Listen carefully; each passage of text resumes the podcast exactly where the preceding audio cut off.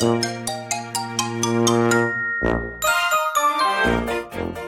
い、どうもこんにちは。医療法人大川歯科院理事長大川康平です。で今日はですね、えー、虫歯についてっていうお話をしていきたいと思います。まあ、基本と本当に今日は基本的なお話をしていきたいと思いますので、よろしくお願いします。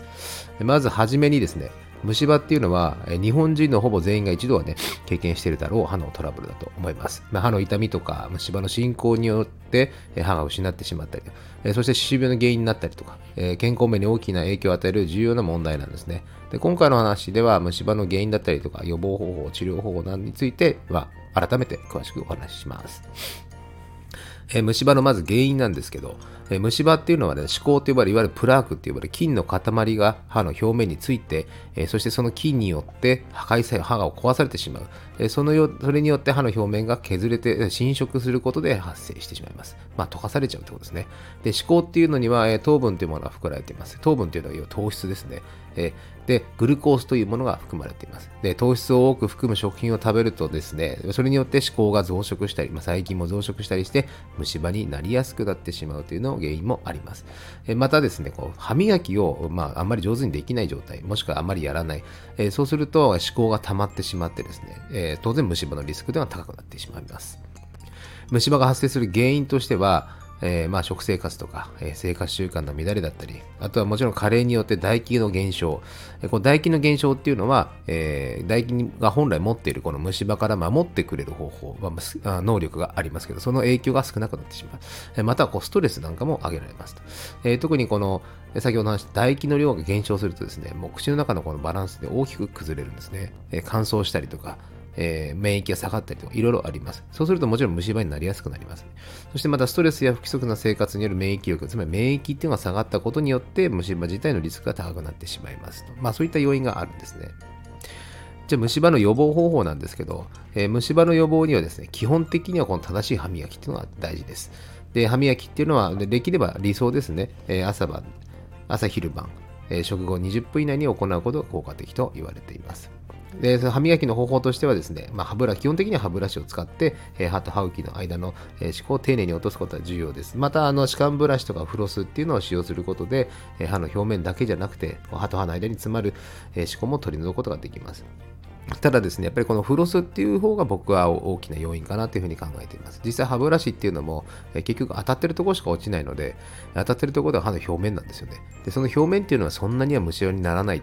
まあ、よっぽどこのリスクの高い患者さんでなければあんまりならないんですね。ですから、あんまりならないところに一生懸命時間をかけて歯磨きするよりも、やはりこの歯と歯の間のこのフロスっていう部分を使ってですね、えー、効果的に取っていくというのは非常に大事かなと思います。ただ、あの歯磨きだけで事足りるかと決してそうじゃないですね。えー、例えば、その砂糖を多く含むですね、えー、まあ、甘いものですね、甘いものの摂取を控えるとか、え定期的なメンテナンスをすると、これは絶対重要なんですね。で、また口の中のバランス、先ほどお話ししました、この唾液の状態っていうのが結構重要です。で、虫歯予防にはこの唾液の影響力も考えなきゃいけない。で、口の中のバランスを整える、えー、働きは唾液にはありますけども、まあ、それがだんだんと出なくなってくるって、まあ、えー、一番こう気づきやすい方法としては、この口が乾くみたいな。状態があります。ですからそういった時にはですね、唾液の分泌を促してあげて、口の中よく噛むようにしたりとか、えー、よくこう口の中でもぐもぐもぐとこう噛むことによって唾液が促進されます。でもちろん歯磨きの後にこう、まあ、線香剤みたいな、まあ、しも、まあ、効果的だと思うのでやっていただければと思います。ただ、あの、アルコール成分っていうか、成分だけのものっていうのはそんなに殺菌成分多くないので、できれば専門的な、えー、医療機関で発売、販売しているような、えー、マウスウォッシュのがおすすめかなと思います。で、まあ、あと虫歯の治療方法ですね。基本的に虫歯が進行してしまえば、まあ、歯科医で治療がね、必要だと思いますけども、えー、まあ、歯の状態によって異なるんですけど、一般的には歯の虫歯の部分をこう削ってですね、そして詰め物をするというまあ、いわゆるこの詰め物の治療ですね。インレイとか言いますけど。えもしくは、あの、歯の虫歯がこう大きすぎちゃった場合には、かぶせ物をしたり、もしくはもう神経まで到達してしまって、神経の治療して、根っこの治療まで必要になってしまった。えそういった場合も結果で最後、かぶせ物になります。ただ、基本的にはですね、早期発見、早期治療というのが非常に重要なので、やはり、え何の症状もないけども、痛くも何ともないけども、まあ、歯医者さんに行って定期的に異常がないっていうことを確認するっていうのはとても重要だと思います。もし虫歯が進行してしまった場合ですね、この歯の痛みや腫れとか、えー、もちろん歯茎の出血っていうのがやっぱり兆候として出てくるんですね。で、こういうのがやっぱりこう、個人だとなかなか気づかない自分自身はなかなか気づかない状態を我々がこう専門的なところから見てですねあこれはちょっと危なそうだなとか、えこれはちょっと気をつけた方がいいなっていうことをアドバイスさせていただくこれがやっぱりメンテナンスの意味かなというふうに思います。まあ、最後にこうまとめるとですね、まあ、虫歯っていうのは基本的に誰でもですね、もう皆さんが発生しやすいトラブルの一つだと思います。ただ、これはですね、守ることもできるんですね。こう守る方法っていうのは単なる歯ブラシだけかというと決してそうじゃないっていうことです。え、やはりなぜそうなるのか、原因をやっぱりしっかり把握する。そしてそれを治すためにどういうふうに方法がいいのかっていうのは、それは専門家の意見をちゃんと聞くというのが大事かなと思います。まあ、もちろん早期発見、早期治療はとても重要なんで、え、メンテナンスっていうのはぜひ受けていただくといいと思います。でそしてですね、歯の健康っていうのは、まあ、移植同源って言いますけど、やはりこのですね、口から全て入っていきます。もちろんこの歯と口、体っていうのは全身っていうのは、ね、切り離せないので、やはりお互いに総合的にこう影響し合います。